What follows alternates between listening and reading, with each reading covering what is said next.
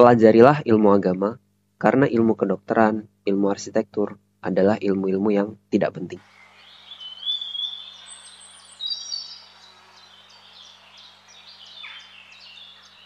Halo, Assalamualaikum warahmatullahi wabarakatuh. Selamat datang kembali di Muara Tinta, di mana setiap tetes tinta terbaik akan kembali ke muara terbaiknya. Welcome back to my podcast. It's me, Tio Multazim, aka Gilang Wahyu Prasetyo. Sebelumnya aku ingin menyapa listeners yang sedang mendengarkan podcast ini di mana pun kalian berada, lagi di rumah, lagi di jalan, atau lagi di kasur masing-masing, lagi rebahan, pagi, siang, sore, malam. Apa kabar guys? Semoga semuanya dalam keadaan yang baik-baik aja. Kalau yang lagi kesusahan atau lagi sakit, semoga urusannya dimudahkan dan semoga rasa susahnya menjadi penghapus dosa-dosanya yang telah lampau. Amin.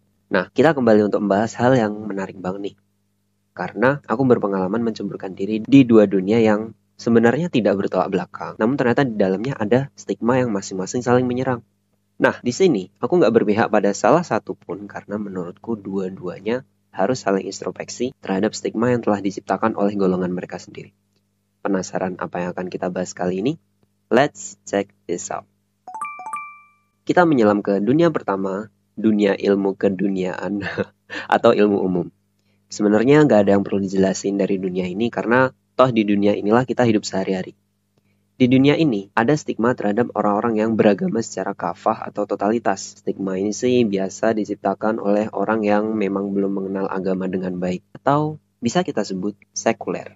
Bahkan orang yang memasukkan sedikit saja unsur agama dalam kehidupan sehari-hari bisa menjadi bahan cibiran bagi orang-orang sekuler ini. Kita ambil contoh dari sebuah tulisan yang pernah kubaca yang isinya agama adalah pemikiran kolot yang sudah tidak ada artinya lagi untuk zaman sekarang ini. Civil union itu kehidupan yang ideal. Kami menikah hanya untuk memuaskan orang tua kami saja. Maklum, mereka dari generasi yang kolot. Astagfirullah. Kalau ini menurut si penulis, civil union itu merupakan kemajuan berpikir sebuah umat. Karena katanya menikah adalah perbuatan orang kolot karena berkaitan dengan keagamaan seolah-olah ilmu agama hanya relevan dipelajari di zaman dahulu aja. Nah, contoh berikutnya. Aku pernah dengar perkataan dari seorang ayah terhadap anaknya. Beliau berkata, Nak, kamu mau masuk pondok mau jadi apa? Jadi teroris, membunuh orang-orang kafir. Mau jadi mujahid yang mencari-cari mati syahid. Nah, ini nasihat yang sembarangan.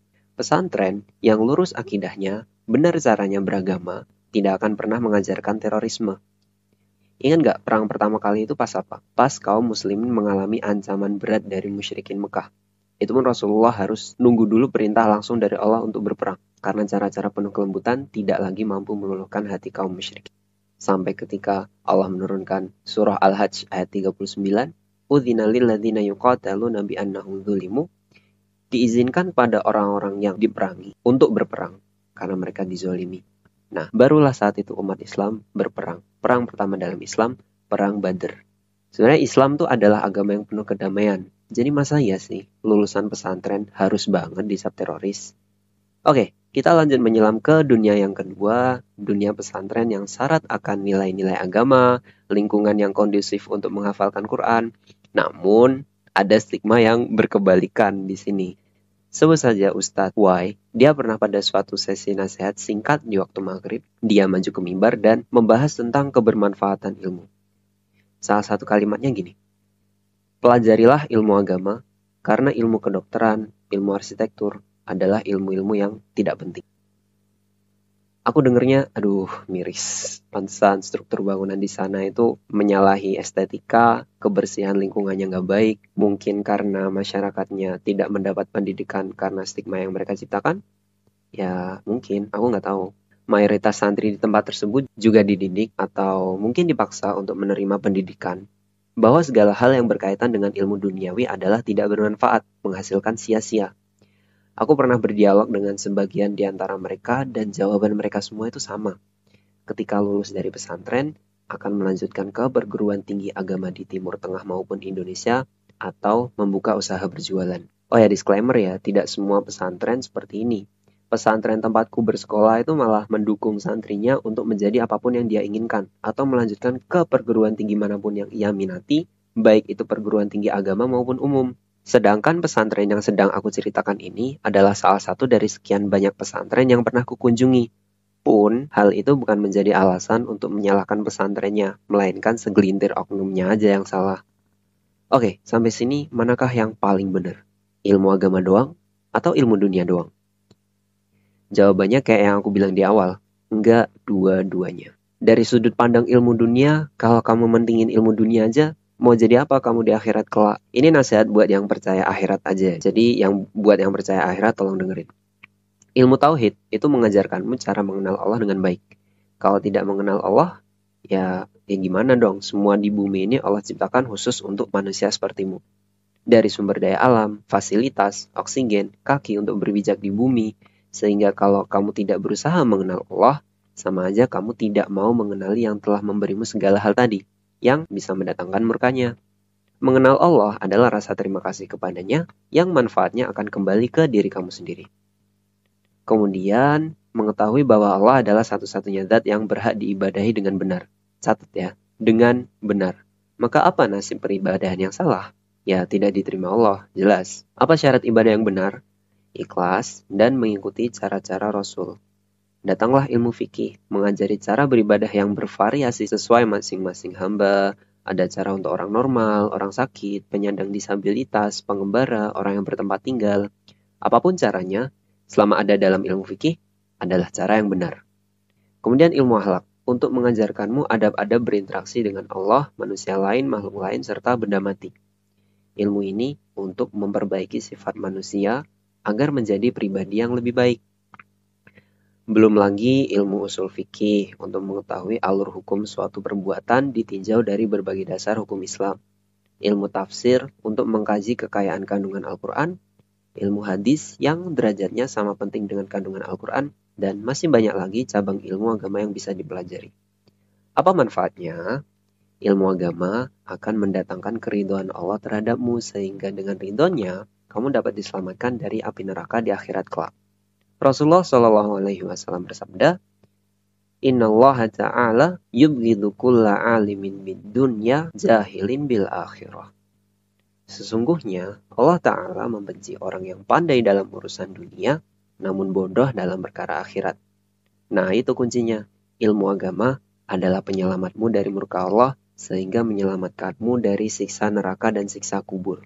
Siapa yang butuh belajar agama? Ya jelas kamu sendiri. Allah nggak butuh menyelamatkanmu dari azab. Kamulah yang butuh untuk menyelamatkan dirimu sendiri dari azab. Allah berfirman, Ya ayuhan nas, antumul fuqara'u ilallah. Wahai manusia, kamulah yang butuh Allah. Wallahu huwal ghanil hamid. Dan Allah lah yang maha nggak butuh, lagi maha terpuji. Lanjut, kalau dari sisi ilmu agama nih, kalau kamu mentingin ilmu agama aja, Ya emang agama tuh menang banyak karena dia menyelamatkanmu dunia akhirat. Sedangkan ilmu keduniaan tuh hanya bermanfaat di dunia. Namun, salah bila kamu menyepelekan umat Islam yang ingin mempelajari ilmu kedokteran, ilmu arsitektur, dan ilmu keduniaan lainnya. Coba pikir, kalau semua masuk pesantren, jadi ustadz ustazah semua, siapa yang membantu persalinan seorang ibu muslimah? Siapa yang merumuskan resep obat dan penyembuhan wabah untuk umat Islam? Siapa yang merancang bangunan pesantren, masjid, biar memenuhi estetika bangunan? Apakah itu semua kita serahkan kepada umat non-muslim? Ya, jangan dong. Umat Islam itu harus nyemplung di segala aspek kehidupan. Karena hanya dengan itulah Islam bisa terus hidup di muka bumi. Kita butuh ulama yang mendakwahkan ilmu. Umat butuh kendaraan untuk mengantarkan mereka ke majelis ilmu sehingga perlu ada insinyur, teknisi mesin muslim, Terus masjid juga butuh desain yang sesuai standar dan tidak menyalahi kontur tanah, sehingga perlu arsitek muslim yang mendesain masjid tersebut. Kaum muslimin tidak bisa berobat ataupun mengoperasi diri sendiri, sehingga diperlukan dokter muslim, ahli bedah muslim, ahli gigi muslim, dan lain-lain. Nah, dalam beberapa keadaan, tidak menutup kemungkinan loh profesi seperti ini malah lebih berpahala. Coba bayangin guys, berapa sih pahala sholat di Masjid Nabawi? Seribu kali lipat dari sholat di masjid biasa. Rasulullah menunjukkan amalan yang pahalanya jauh lebih besar daripada iktikaf di Masjid Nabawi selama sebulan penuh. Iktikaf itu sholat, zikir, sholat, zikir diadakan selama sebulan penuh di Masjid Nabawi. Bisa dibayangkan pahalanya seberapa banyak? Nggak kebayang. Dan ini masih ada yang lebih gede lagi daripada iktikaf sebulan di Masjid Nabawi. Kata beliau, wala an amsyama akhi fi hajatin. Dan aku berjalan untuk memenuhi kebutuhan saudaraku sesama muslim ahabbu ilayya min an a'takifa fi hadzal masjid. Lebih kusukai daripada aku beriktikaf di masjid ini yakni Masjid Nabawi maksudnya Masjid Nabawi masjidnya Rasulullah syahron selama sebulan penuh. Nah tuh jadi menuntut ilmu dunia juga sama utamanya kok kayak menuntut ilmu agama dan jangan kira menuntut ilmu dunia itu tidak bisa bermanfaat sampai akhirat. Bisa banget. Asalkan tadi gunakan ilmu duniamu untuk mendekatkan diri kepada Allah, membantu urusan sesama muslim, dan tidak menggunakannya untuk perbuatan dosa. Kayak misal, jadi arsitek nih, terimalah order desain bangunan masjid atau bangunan kantor tempat manusia mencari nafkah atau bangunan tempat orang tinggal. Jangan sekali-kali terima order desain tempat dugem maka insya Allah ilmu duniamu mampu menambah timbangan kebaikanmu di akhirat kelak. Akhir kata, sudahilah prasangka negatif satu muslim sama lain. Kita saling bersaudara, saling membutuhkan cuy. Itulah yang kata Rasulullah, seorang muslim, satu sama lainnya tuh harus seperti bangunan. Al-muslimu li muslim kalbunyan yashuddu ba'duhum ba'dah. Seorang muslim satu sama lain harusnya kayak bangunan, saling menguatkan satu sama lain. Ada yang jadi batu bata, ada yang jadi semen, ada yang jadi pondasi beton, ada yang jadi tiang-tiang baja. Begitulah sebuah bangunan yang utuh membutuhkan banyak komponen agar bisa berdiri tegak. Jadilah umat Islam, umat yang kuat akidahnya, kuat pula urusan dunianya dengan saling menguatkan sesuai perannya. Itu aja yang mau aku sampaikan. Sekian dan terima kasih banyak sudah mendengarkan sampai detik ini. See you at next episode. Jazakumullah khairan wa barakallahu fikum. Assalamualaikum warahmatullahi wabarakatuh.